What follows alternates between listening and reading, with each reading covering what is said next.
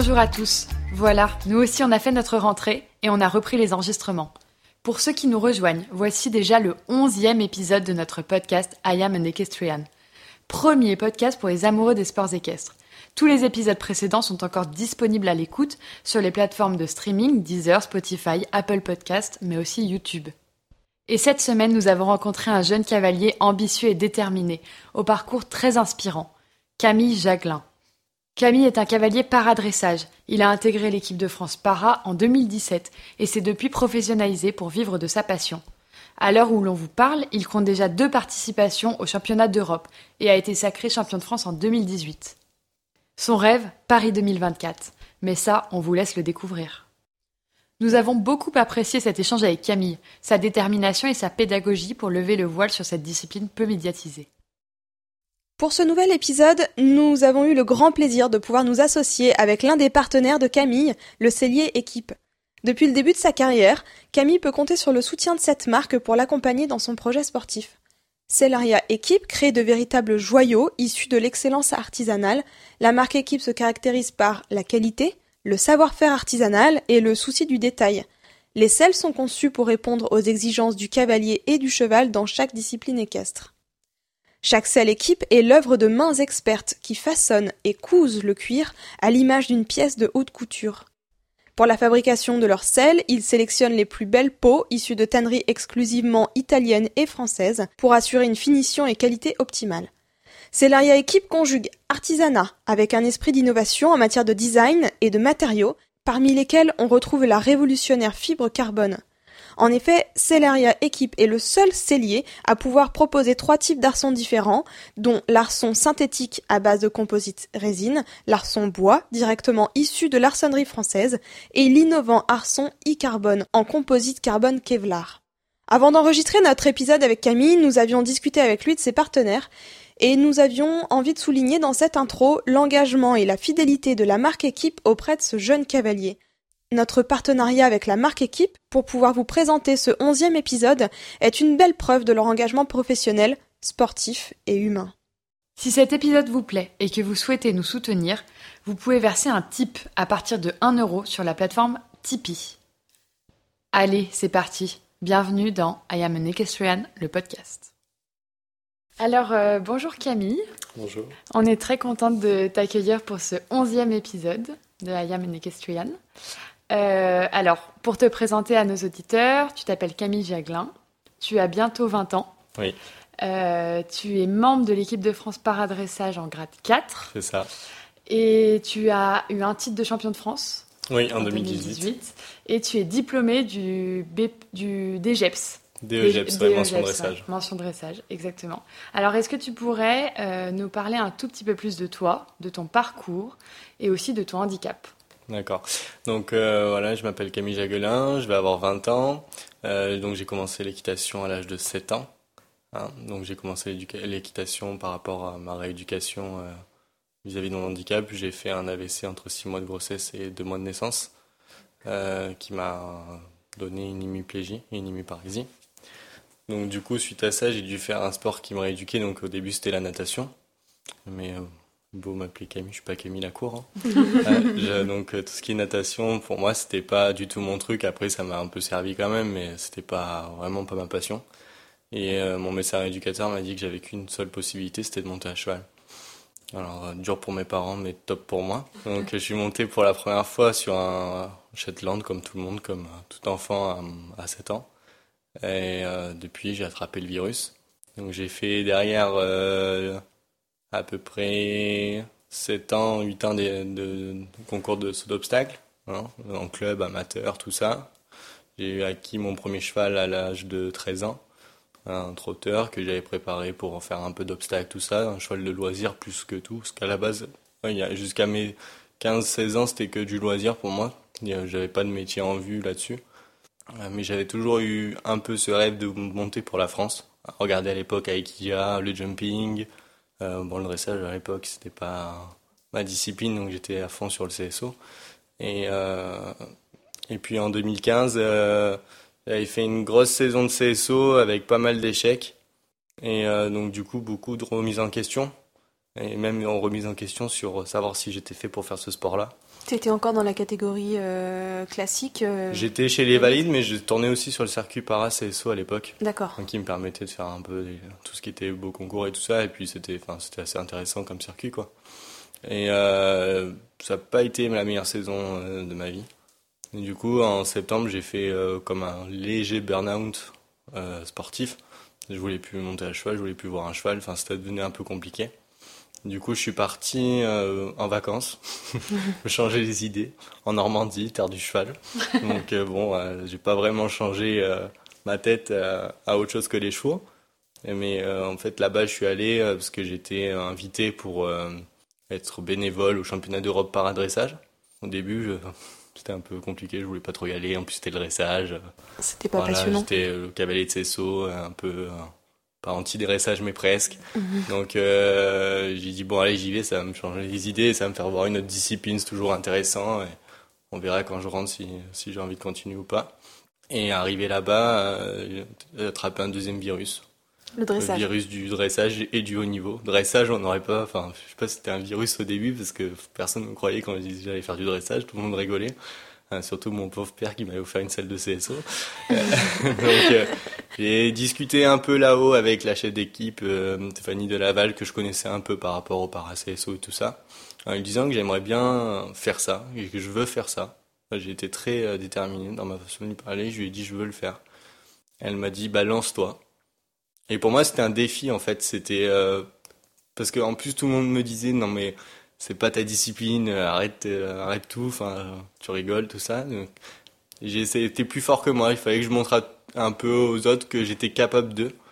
Et je suis rentré, j'ai dit à mes parents, bon ben, faut appeler le cellier, il va récupérer la selle de CSO, donc on a appelé le cellier, on lui a dit qu'il fallait une selle de dressage, lui non plus, lui aussi il a pas compris pourquoi, donc on lui a expliqué après, et puis bon ben j'ai fait, il restait octobre, novembre, décembre à faire euh, eh ben, beaucoup de mise en selle, beaucoup de tout ça, parce que bon, l'équitation n'est pas, enfin, pas la même quoi, hein, dans la position, tout ça. Donc j'ai travaillé pendant trois mois sur moi à fond.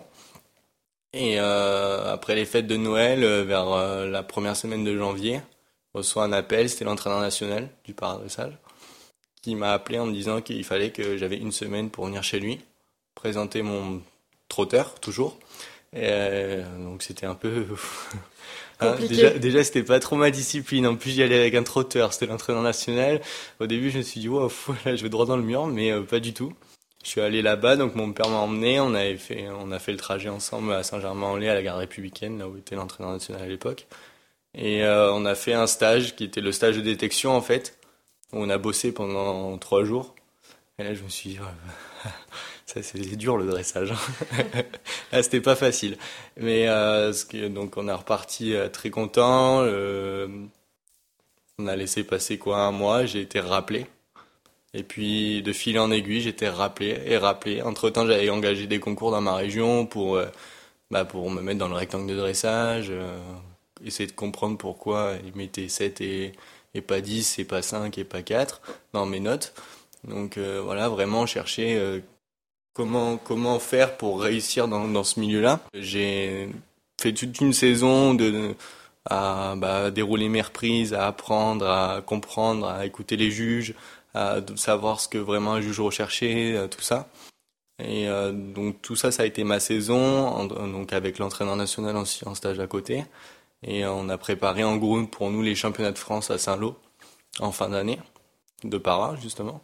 Et là, je me suis dit, bon, allez, on va essayer, mais j'ai envisagé zéro médaille. Pour moi, c'était impossible que le cheval, un trotteur, tout ça, on arrive là-bas, on arrive à faire une médaille. Je me suis dit, c'est impossible. Et, euh, enfin, je me suis pas dit que c'était impossible. J'avais un peu, un peu d'espoir en, moi, mais euh, après, on s'attend à avoir euh, des gros Allemands ou des chevaux vraiment dressés, qui, parce qu'il y a des cavaliers qui font l'international toute l'année, qui, voilà, avec des meilleurs niveaux, des meilleurs, donc tout ça. Donc, on est arrivé au championnat de France et bah, trois jours de concours et le cheval médaillé de bronze. Donc c'était, waouh, c'était, c'était vraiment le meilleur moment pour moi parce que c'était vraiment le travail de plus d'un an à vraiment à, me remettre tout le temps en question, à, chercher comment faire et tout ça. Et au final, ça a payé pour moi parce que déjà avec ce cheval-là, c'était compliqué. Et donc de réussir à faire ça, c'était cool. Et puis entre-temps, j'avais euh, acheté ma première jument de dressage qui est Wimk, ma jument qui a fait deux fois les championnats d'Europe là, et qui est arrivée à la maison. Et quand je suis rentré, bah là ça y est, j'avais le cheval pour aller faire euh, de la compétition. Donc euh, pareil, c'est une jument que j'ai préparée tout l'hiver après, donc parce que les championnats de France étaient en novembre. J'ai préparé la jument tout l'hiver. on a bossé, pareil, un peu dans le même esprit, surtout sur moi, parce que la jument était dressée. Euh, c'était très compliqué avec la jument au début. Ouais, je passais d'un gentil cheval à une jument allemande avec du caractère, très jument. Donc j'ai pris. Euh, Fallait former le couple. J'ai pris pas mal de pelles. ah ouais. et euh, dont une à, la veille de partir pour la présenter au staff fédéral. Donc c'était vraiment, j'étais pas trop en confiance au début et euh, bon bah au, stage j'en ai repris une autre, mais bon c'est ça m'a appris, elle m'a vraiment appris à tenir à cheval déjà de une et à, à être à ma place parce que j'avais des gros problèmes de position et du coup la jument était gênée tout le temps et ça c'était facile pour elle de me mettre au tapis en deux secondes quoi. Donc euh, je l'ai présenté deux fois dans l'hiver au staff fédéral et le staff fédéral dans le deuxième stage m'a dit voilà tu vas l'engager au CPDI 3 étoiles de Deauville. Et là ben, c'est un peu le Graal.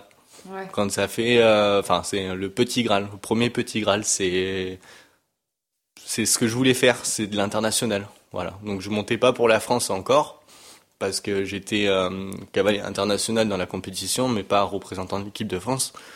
Donc mais c'était déjà énorme pour moi d'être là, quoi. Et dans cette saison-là, on avait prévu de faire euh, donc Deauville et euh, l'Italie parce que c'était pas trop loin de la maison. Et après, on avait dit stop, on y va progressivement. Et à Deauville, ça s'est plutôt bien passé. Alors, je serai avec des moyennes de 63% qui sont. Maintenant, je ferai 63%. Alors d'aujourd'hui, euh, ça serait compliqué. Mais à l'époque, c'était, enfin, pour un premier international, c'était vraiment sympa. Et euh, donc le staff fédéral m'a dit bah, tu vas aller à Rosendal en Hollande. Donc suite à Deauville, je suis allé à Rosendal. De Rosendal, je suis passé de 63% à 65-66%. Donc euh, déjà 2% de gagné en, en, l'espace d'un mois, donc c'était vraiment chouette pour moi. N'hésite pas avec la pédagogie parce qu'alors euh, nous le dressage c'est pas du tout notre discipline, donc on n'est pas euh, hyper calé et donc n'hésite pas surtout quand tu veux nous expliquer, c'est bien. Euh, par rapport au pourcentage, tout Par rapport aux notes, à tout, euh, à la technique. Ah oui, euh. bah le, le 63%, c'est c'est le, le début d'un cavalier. Voilà, c'est alors aujourd'hui pour gagner, c'est 75% qu'il faut faire en compétition. Mmh, Donc 63%, on est vraiment dans le bas du classement. C'est-à-dire que euh, je fermais presque le classement. Euh, 65, 65%, euh, euh, je, je, préparais l'avant-dernier à fermer le classement. voilà, c'était déjà bien, j'avais gagné une place. Et euh, en Italie, donc après le concours qu'on avait prévu de faire, donc je suis parti en Italie et paf, premier, première épreuve, hop, je fais une reprise pour moi qui était qui était facile. J'avais ce sentiment en sortant que c'était facile, mais que ça méritait pas non plus euh, une note, euh, incroyable. Et donc je sors, tout le monde me dit bravo, bravo, bravo. Je dis c'est si fantastique que ça. bah, comme quoi le sentiment à cheval est pas le même que le, celui de l'œil extérieur. Quoi. Et en fait, bah, j'avais fait ma première Marseillaise ce jour-là. En fait, je sors à 69%, donc on se rapproche des, des points des leaders. Euh, donc c'était ma première Marseillaise, donc c'était là, c'était un des plus beaux moments parce que là, là, je montais pour la France. Cette fois-ci, en plus, c'était le concours, il m'avait sélectionné pour courir la Coupe des Nations. donc c'était vraiment cool pour moi. Puis en plus, c'était il euh, n'y a pas de concurrence entre nous, mais j'étais avec des cavaliers comme José qui ont 40 ans d'expérience, qui ont fait beaucoup de Jeux Olympiques, enfin peut-être pas 40 ans, mais euh, un, bon paquet d'années. Et, euh, et pour moi, c'était cool d'être là et dire bon, moi aussi j'ai un peu ma place. Enfin voilà, c'était ça, c'était c'était super pour moi. En plus, on gagne la Coupe des Nations. Voilà, pour moi, j'avais fait un peu mon travail et c'est ça, c'était super intéressant. Et et après, le, le, le, plus beau moment, c'était que c'était ma première saison. C'était une saison pour moi de découverte. Et euh, l'équipe de France a décidé de me sélectionner pour les championnats d'Europe de Göteborg. Et là, c'était là, c'était. C'était le début. Là, c'était le début. Là, pour moi, c'était ça, c'était parti. Et, et j'avais gagné surtout euh, mon pari ouais. que j'allais faire les championnats d'Europe moi aussi un jour. Et alors, avec la chef d'équipe, on s'était dit qu'on pensait pas aussitôt, mais on l'a fait. Enfin voilà, moi je l'ai, je l'ai fait. Après, c'était, c'est pas mon objectif premier. C'était pas mon objectif premier de, de dire à tout le monde que j'étais capable. Euh, j'arrive à croire en moi. Après, je, je sais ce que je veux. Il y a des choses à prouver. Bien sûr, je suis pas le numéro un mondial, mais euh, mais après, euh, je veux dire, je fais pas ça pour prouver euh, quelque chose aux autres. Je fais ça pour moi. Et tout ce que je fais, je le ferai toujours pour moi. Donc voilà. Après, ben, après la saison se sont enchaînées. L'année dernière, ben, on a fait une saison plutôt pas mal avec la jument. Après, ben, les joies du sport, elle s'est blessée, donc les championnats du monde, euh, on les a vus à la télé. donc ça, c'était, là, ça a été un petit coup dur quand même. Voilà, après avoir un cheval blessé, euh, c'est, toujours embêtant, quoi. Ça, c'est, et puis c'était surtout pour elle, quoi. On savait pas si ça allait repartir, on savait pas. Donc euh, après, bah, après, on a pris notre revanche au championnat de France et là, on a gagné notre premier titre euh, français. Donc c'était cool, notre première médaille d'or. Donc ça, c'était super, super sympa. Puis voilà, voilà cette année, championnat d'Europe encore. on y reviendra. Ouais, on va y revenir. Euh, Est-ce que tu peux nous parler un tout petit peu de ton handicap, de la place qu'il a dans, dans, ton quotidien et puis aussi de la place qu'il a euh, dans ton sport, aujourd'hui dans ton contact avec le cheval, dans la pratique de l'équitation, etc. Ouais, c'est fou parce que mon handicap, pour moi, il a, il, il a aucune place. Pour moi, je suis pas handicapé. En fait, j'ai pas de problème avec ça. C'est-à-dire que même dans mon sport, en fait, je suis né avec, c'est l'avantage. C'est que je n'ai pas eu un accident du jour au lendemain. J'ai pas, pas fait un AVC à l'âge de 17 ans euh, qui m'a donné un besoin de me reconstruire. Euh, je suis né avec. Pour moi, j'ai zéro gêne. Donc, après, dans mon sport, il y a eu des adaptations. Il y a eu des moments où bah, c'est frustrant parce que je sais, je connais la solution euh, pour faire euh, je sais pas, décontracter la bouche d'un cheval, un truc, je sors un truc bête. Hein. Et j'ai un, handicap qui, qui est, qui, c'est, tout le temps contracté en fait. Mes muscles sont tout le temps contractés et du coup je contracte mes chevaux tout le temps. Alors je, là maintenant, j'ai d'autres solutions que j'ai trouvées au fil des années et c'est, ça qui a été toujours le très intéressant, qui m'a fait qui m'a fait rester dans le milieu du cheval, c'est qu'en fait je devais toujours trouver mon équitation par rapport à mon handicap et du coup, ça, c'était hyper intéressant pour moi parce que du coup, j'ai le sentiment, on tous mes, mes, entraîneurs ont toujours euh, appris des choses, tout ça, mais j'ai pour moi toujours euh, trouvé mon équitation adaptée à moi. J'ai toujours cherché les solutions à apporter pour que euh, on ait la même chose que s'il y avait la fonction de mes deux bras de mes deux jambes à 100% en fait.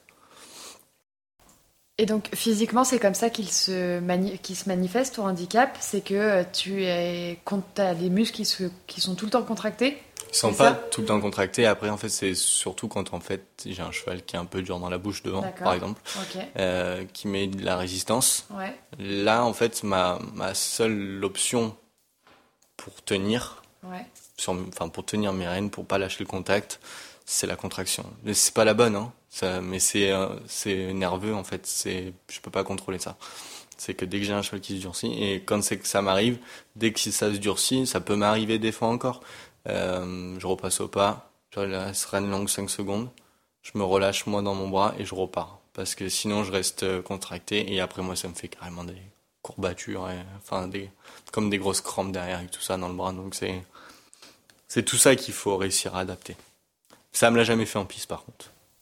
Est-ce que tu peux du coup nous parler un petit peu de l'équitation handisport Nous on ne connaît pas très bien et je pense que il y a peu de monde aussi qui, connaissent très bien les, classifications, euh, peut-être des différents handicaps.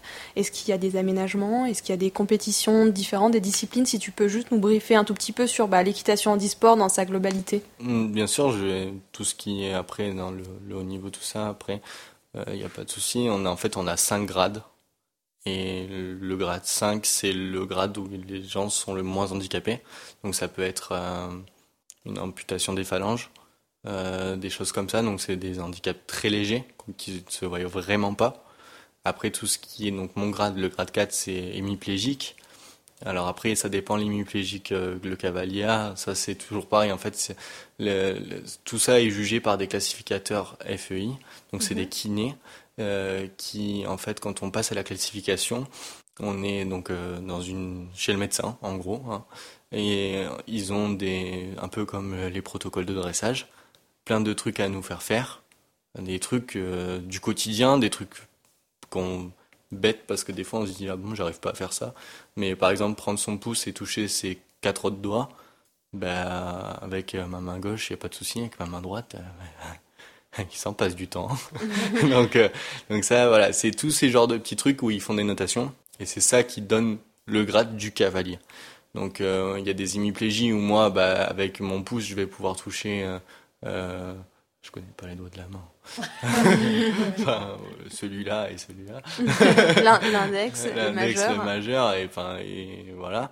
Et t'as des cavaliers qui ne peuvent même pas, même pas rapprocher leurs doigts ensemble. Enfin, c'est que des choses comme ça, en fait. C'est comme ça qui, qui, qui, qui juge, euh, voilà, toi tu vas dans tel grade, toi tu vas dans tel grade.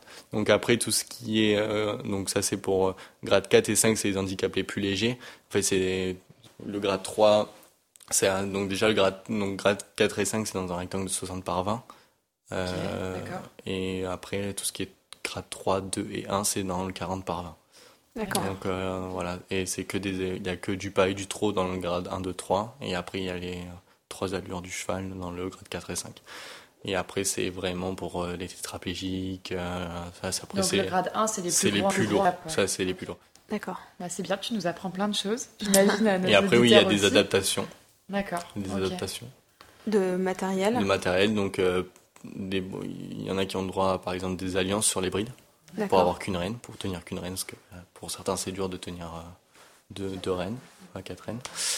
Et après il y a des selles pour cavaliers amputés aussi, donc avec bah, un côté de quartier d'une selle normale et l'autre côté avec un boudin qui tient le moignon. Enfin voilà, il y a des, il y a plein de trucs comme ça. Il y a beaucoup d'adaptations. Il y en a tellement que je pourrais pas tous les dire parce qu'en par contre il n'y a que le paradressage qui est en discipline FEI tout ce qui est para ça, ah, a été, ça, a été ça a été même arrêté au, national. D'accord. Ok. Ok.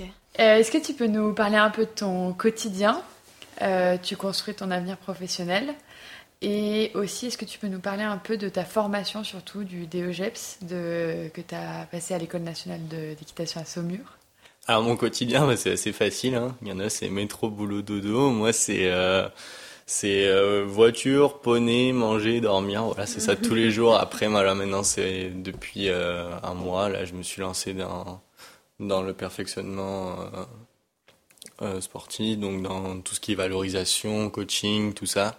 Euh, parce que ça a toujours été un peu c'est l'équitation en lui-même est ma passion et euh, monter à cheval c'est une très très grosse passion regarder des cavaliers c'est une très très grosse passion aussi et euh, pouvoir enseigner ce que je sais à des cavaliers ça me, ça fascine énormément parce que du coup de voir ce que je peux apporter aux cavaliers voir que ça marche ça me prouve aussi que moi j'ai acquis tout ça et c'est un plaisir vraiment de, retransmettre tout ce qu'on connaît à des, cavaliers, que ce soit en expérience euh, euh, au niveau, que ce soit en expérience compétition.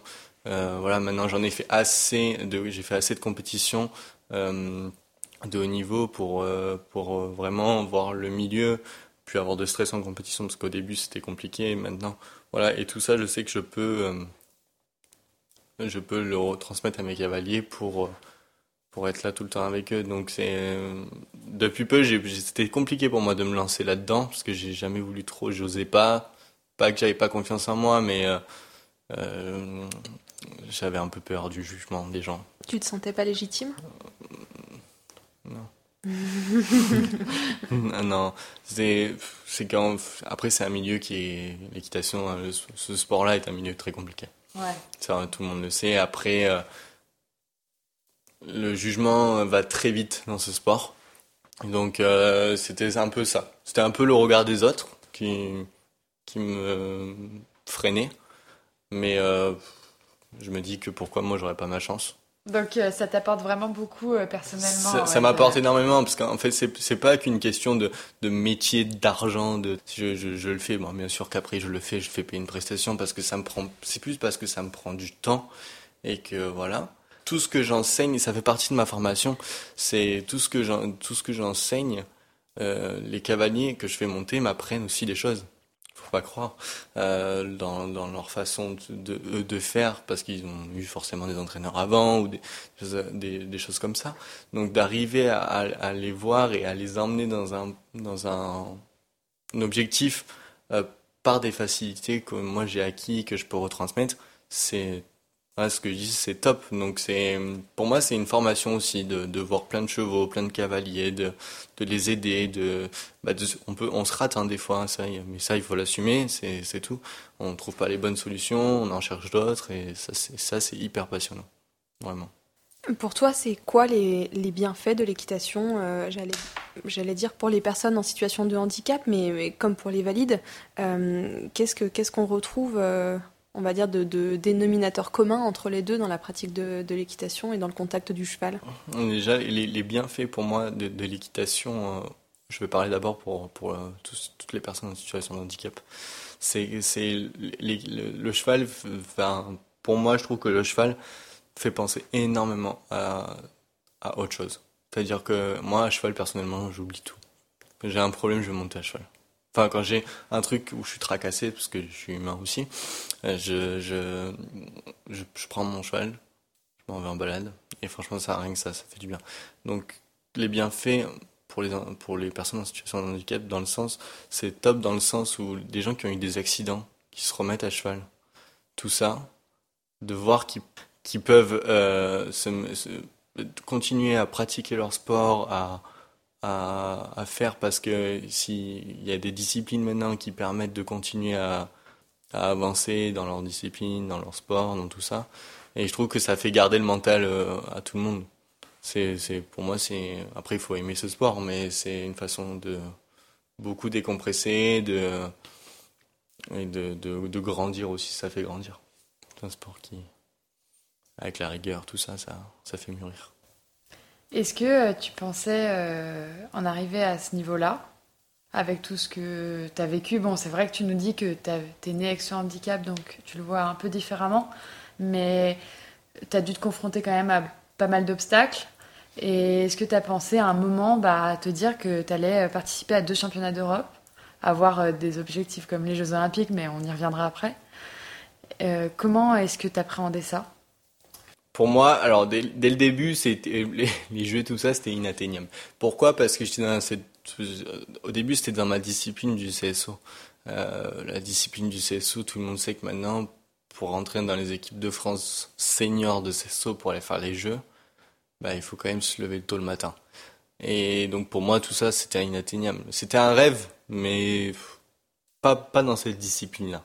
Euh, pour moi, j'ai toujours euh, alors j'ai toujours un peu caché, mais j'ai toujours aussi un peu cherché euh, comment faire pour y arriver. Et c'est un peu la vie qui m'a mené à, ça et qui m'a dit ça va être ta voie. Enfin, pour moi c'est pas un hasard. Je suis monté là-bas en Normandie, tac, j'ai atterri sur cette discipline qui n'était pas du tout la mienne. Et je me retrouve à avoir fait deux participations au championnat d'Europe. Donc je m'y attendais pas à faire ça. Pour moi, c'était jamais de ma vie j'allais faire les championnats d'Europe. Enfin après, il faut jamais dire jamais. Et après, il faut toujours croire en ses rêves aussi. Donc euh, j'ai toujours cru, mais d'un côté, c'était compliqué. C'était non, c'était pas possible chez les valides pour moi. Il y avait que cette solution-là. Après, je attention, je fais pas cette discipline pour ça. Je fais cette discipline parce que je suis vraiment passionné par la discipline. Et justement, qu'est-ce que ça t'apporte le dressage par rapport au saut d'obstacle Toi qui es un ancien du saut d'obstacle et qui a ben, basculé. Eh ben, vous savez quoi J'ai jamais aussi bien monté un parcours de CSO parce que oui, entre temps quand même, hein, parce qu'on parle beaucoup de dressage, mais il fallait quand même que j'aille sauter ma petite barre au début parce que c'était quand même compliqué. Et ben après un an de dressage, euh, moi j'étais aux écuries chez Mélanie Massardo. Et après un an de dressage, Mélanie m'a dit allez saute deux barres, ça va te faire du bien. J'ai sauté un parcours, j'ai jamais monté aussi régulier, droit et dans le calme. Donc euh, j'ai arrêté ma carrière là-dessus d'ailleurs parce que c'était euh, parfait. mais euh, mais ça m'a apporté énormément de rigueur, énormément de répétition, de chercher des solutions, de savoir incurver un cheval, tout ça, d'avoir des notions d'équilibre, de régularité, de rythme, enfin de tout, ça, de cadence. Voilà, la cadence avant je savais pas ce que c'était. Là, bah, avec ce travail de dressage au quotidien, c'est ça m'a apporté énormément, énormément, énormément. Tu rêves de participer là au, au JO de Paris 2024, c'est dans tes objectifs. Euh, donc dans ta catégorie de paradressage, est-ce que tu peux euh, nous parler de ton projet? Comment tu t'y attelles? Qu'est-ce que tu fais justement pour essayer d'aboutir à ça? Alors, je rêve de participer au Jeux de Paris 2024. Ça participer, il y a, il y, a, y a des chances que j'y participe. Mais c'est pas participer que je rêve, c'est de gagner là-bas. Et c'est plus ça que je suis en train de préparer. C'est, mais je prépare ça surtout en analysant comment font les, les meilleurs d'aujourd'hui pour gagner. Les cavaliers qui sont en tête d'affiche maintenant, alors d'aujourd'hui, les stars de notre discipline, comment ils font pour gagner. J'essaye de, de, de regarder dans leur façon de monter, dans leur équitation et tout ce qui tourne autour de leur cheval, euh, leurs équipes, tout ça, pour vraiment essayer de d'aller chercher ça chez moi aussi et, et, préparer ces jeux. Après, pour préparer ces jeux, là j'ai un cheval qui que j'ai rentré il y a pas longtemps, qui sera peut-être, ça sera peut-être lui, qui qui ira, j'espère. Tout, tout le mal que je lui souhaite à ce cheval de, participer au jeu. Mais c'est surtout en prenant le temps euh, de bien construire les, les, choses les unes après les autres. C'est vraiment en, en, en, en répétant, répétant, répétant, euh, lire mes protocoles, analyser ce qui va, ce qui va pas, et répéter, répéter, répéter. C'est que ça, il n'y a pas de secret. Hein. Cette discipline-là, c'est beaucoup de répétitions. C'est l'équivalent de la danse. Hein. C'est la danse classique. Donc euh, les danseurs, ils font que ça, hein. répéter, travailler, répéter, travailler. Voilà, là je suis en train surtout de mettre des choses au point à l'extérieur de ce sport, euh, comme tout ce qui est kiné du sport, tout ça, pour garder vraiment une hygiène de vie euh, saine, euh, avoir un physique qui permet d'être encore plus gainé, euh, tenir plus longtemps au niveau cardiaque, tout ça.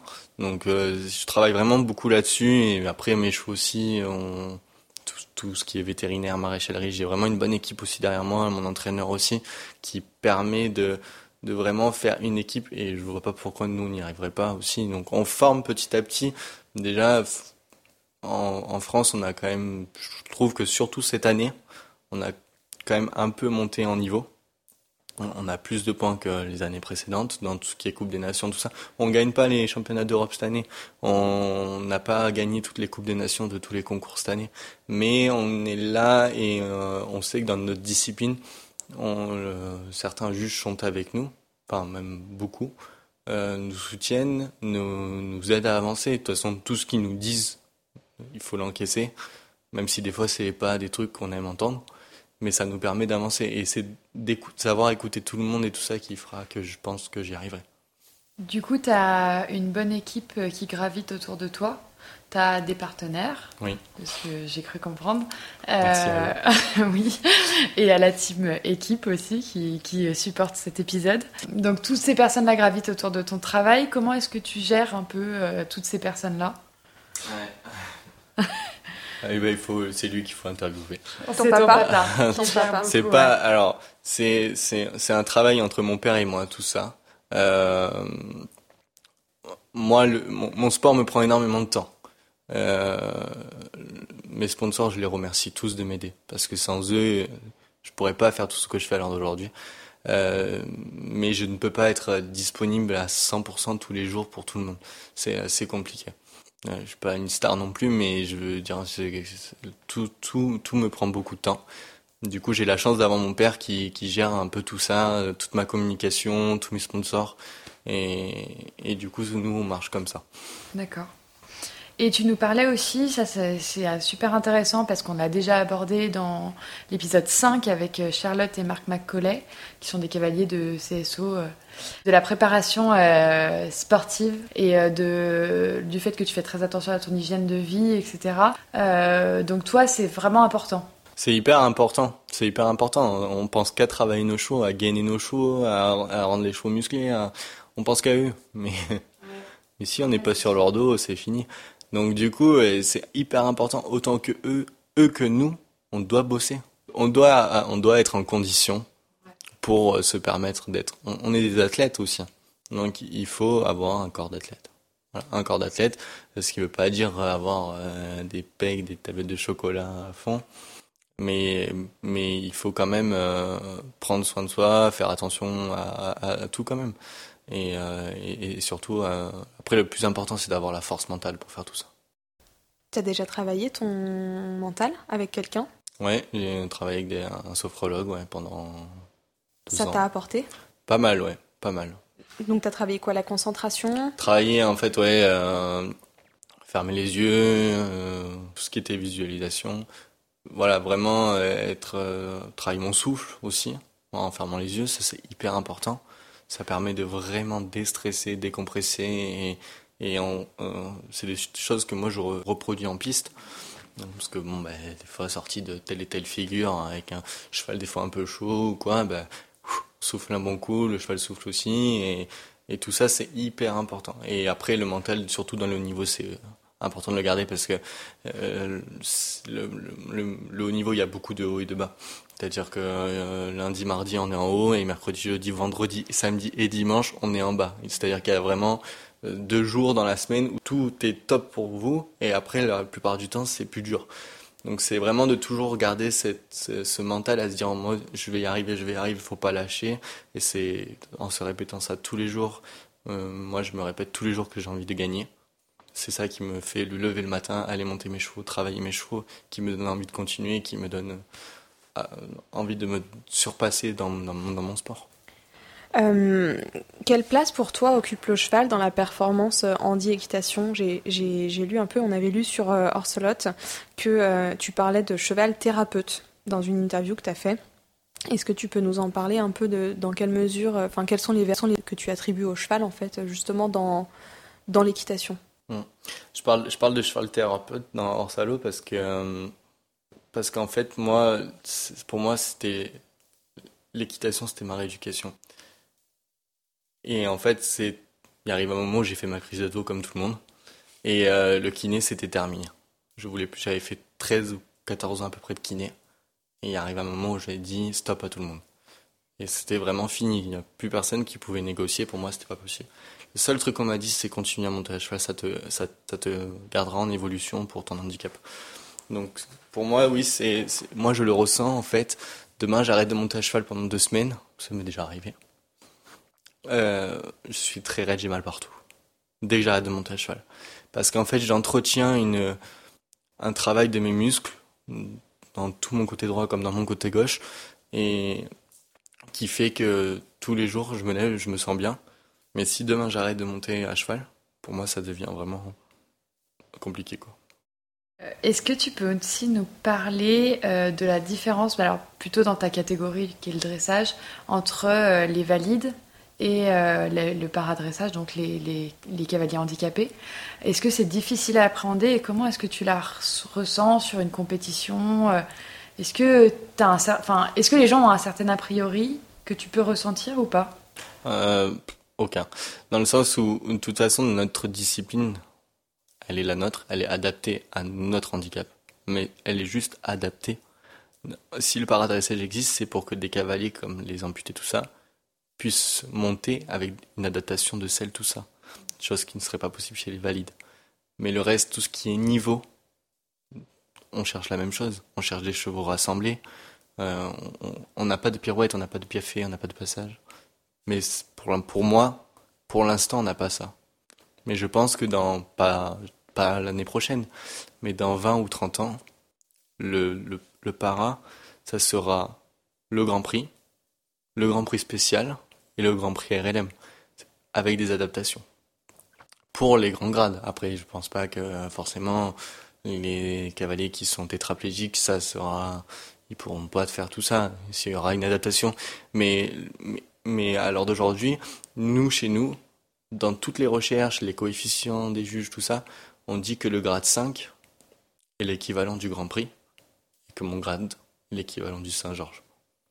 Parce que tout ce qu'on recherche, c'est tout, tout l'équivalent de ça. Donc pour moi, il n'y a pas de différence, mis à part une adaptation pour les cavaliers. Est-ce que tu, euh, tu constates qu'il y a un manque de médiatisation du, bah déjà du dressage et en, et en plus peut-être a fortiori du paradressage? Énormément énormément. C'est d'ailleurs un peu triste parce que euh, on a notre place aussi.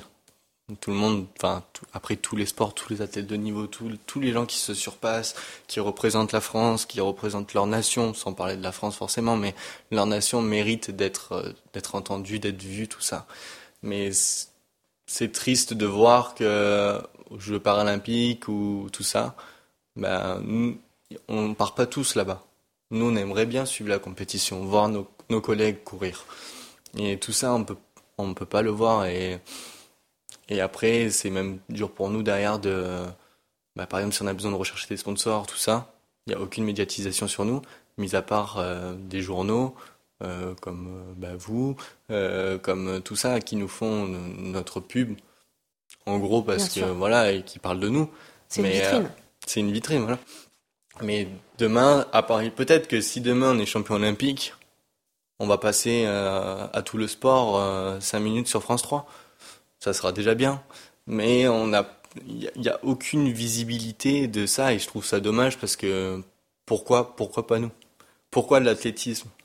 Aurait le droit et, pas l'équitation Après, je parle, je parle pour les paras, mais je parle aussi pour les valides. Mhm. Donc cette année à Rotterdam, il y avait RMC Sport qui a médiatisé un peu, mais RMC Sport, co-championnat d'Europe toute l'année, ces cavaliers préparent les championnats d'Europe. Toutes les compétitions avant, on avait la chance de pouvoir les suivre avec qui, qui dit à tout ça. Et maintenant, euh, il y a un flou. Euh, c'est on a l'impression que c'est une discipline inexistante en fait, un sport inexistant et qui est là, oui, juste pour un, gros championnat, un gros, un gros événement. Mais c'est dommage que ça soit pas plus montré parce que je pense que ça pourrait aider euh, beaucoup de cavaliers qui sont en recherche de sponsors, de tout ça parce que ça a un coût financier tout ça quand même. Bien sûr. Et, et c'est dommage que, que, ça, ça soit pas, ça soit pas montré parce que ça, ça aiderait vraiment beaucoup, beaucoup de personnes. Et on avait alors, enfin, on, avait une question qu'on trouvait très intéressante, c'était de savoir euh, comment est-ce qu'on choisit un cheval pour une discipline para, euh, que ce soit en CSO ou en dressage, vu que tu as un peu fait les deux. Euh, est-ce que vous accordez plus d'importance à certaines caractéristiques ou pas? La seule, la seule importance avant tout, alors surtout pour les petits grades, on cherche des chevaux gentils. Des chevaux qui acceptent d'avoir un cavalier qui porte deux sticks. Des chevaux qui acceptent qu'un cavalier ne sait pas doser sa main et sa jambe. Euh, voilà, c'est ça d'abord avant tout qu'il faut chercher. Après pour les grades 4 et 5, les cavaliers en général sont plus valides. Donc du coup, euh, n'importe. moi je sais que personnellement, je peux monter tout type de chevaux. Demain, un cheval chaud, ou un cheval qui peut ruer, un cheval tout ça, je peux le monter, il n'y a pas de souci. Après, c'est, je, ben, tomberai comme tout le monde. Peut-être que je prendrai une pelle, peut-être que j'en prendrai pas. Mais je, je moi, je ne choisis pas mes chevaux en fonction de si ils sont sur l'œil ou pas. Ça, pour moi, c'est des problèmes qui se règlent. C'est avant tout, euh, bah, après, ce qu'on recherche, c'est tout ce qui est locomotion, euh, les chevaux qui bougent. Euh, voilà, il nous faut à l'heure d'aujourd'hui, pour réussir, en gros, pour vous expliquer un, peu vite fait, on va dire, des chevaux avec les allures et les qualités des chevaux de Grand Prix, mais avec la gentillesse des chevaux de Pony Club. Mhm. Donc c'est compliqué, parce que d'un côté on a besoin d'avoir des chevaux dans le sang, et d'un côté on leur demande de ne pas être expressif. Mhm. Parce que ben, forcément ces chevaux-là, quand on les voit à la télé, forcément ils ont toujours la pom pom pom, ils sont calmes, c'est facile. Mais euh, après à la maison, ça doit pas être toujours comme ça. Hein. On doit faire des diagonales aussi. Hein. Donc euh, voilà, c'est après avoir ça. Mais c'est surtout, pour moi, c'est surtout, et je parle moi parce que je me permets aussi de parler pour les cavaliers qui sont dans le même grade que moi. On n'a pas besoin de chevaux qui soient vraiment doux, euh, tout ça. On peut monter tout. On peut tout monter. Après, c'est à nous de nous adapter. On peut s'adapter nous aussi. C'est pas parce qu'on a un handicap que bah non, il nous faut un cheval qui s'adapte au cavalier, ça, ça n'a jamais existé. Donc dans tous les cas, il faudra qu'on s'adapte. Alors qu'après qu'il a un peu de, vis, il bah, faut l'accepter et puis ça fait les bons chevaux en général. Une dernière question, euh, quels sont tes rêves pour les dix prochaines années à venir, tout, on va dire tous horizons confondus Ben, mon titre olympique déjà, ça, ça serait le Graal. Après, euh, bah, un titre européen, un titre mondial aussi. Plein de médailles, quoi. euh, ouais, ouais j'aimerais bien avoir un, peu toutes les médailles, ça, ça, ça serait, c'est, mon plus grand rêve. Mais euh, après, je travaille pour, l'avenir me le dira. Et après, c'est aussi professionnellement, j'espère avoir un peu un jour l'opportunité d'ouvrir ma structure et d'accueillir des gens, les faire travailler, vraiment avoir une, structure à moi avec mes chevaux, mes cavaliers, avoir et puis euh, surtout faire le Grand Prix aussi un jour. Parce que moi je suis pas, je suis ouvert à tout. Je, pour moi le, le, para c'est c'est génial. Je suis trop heureux de faire ça. mais euh, je veux aussi toucher au Grand Prix un jour. Donc le jour où j'ai l'opportunité de, de monter un cheval, qu'on me prête un cheval, je sais pas, pour aller faire Grand Prix en me formant avec, ou je le ferai. Pour moi, c'est aussi, aussi important que tout. J'ai besoin d'aller faire ça un jour aussi. D'accord, et eh bien en tout cas, c'est tout le mal qu'on te souhaite. Plein de médailles. Et on sera là pour te supporter à Paris 2024. Ah ben merci. Et voilà, et donc euh, on espère que tu as aimé aussi dans cette interview. C'était très très bien. À très bientôt. Merci. En attendant notre prochain épisode, on vous invite chaleureusement à nous retrouver tous sur les réseaux sociaux. Vous pouvez retrouver Camille Jacquelin sur Facebook, Instagram et aussi sur LinkedIn. Vous pouvez retrouver Aya Menekesrian sur tous les réseaux sociaux, Twitter, LinkedIn, Facebook et Instagram. Et vous pouvez retrouver Celaria Equipe sur les réseaux sociaux pour en savoir un peu plus sur leur gamme, leurs produits et leur savoir-faire.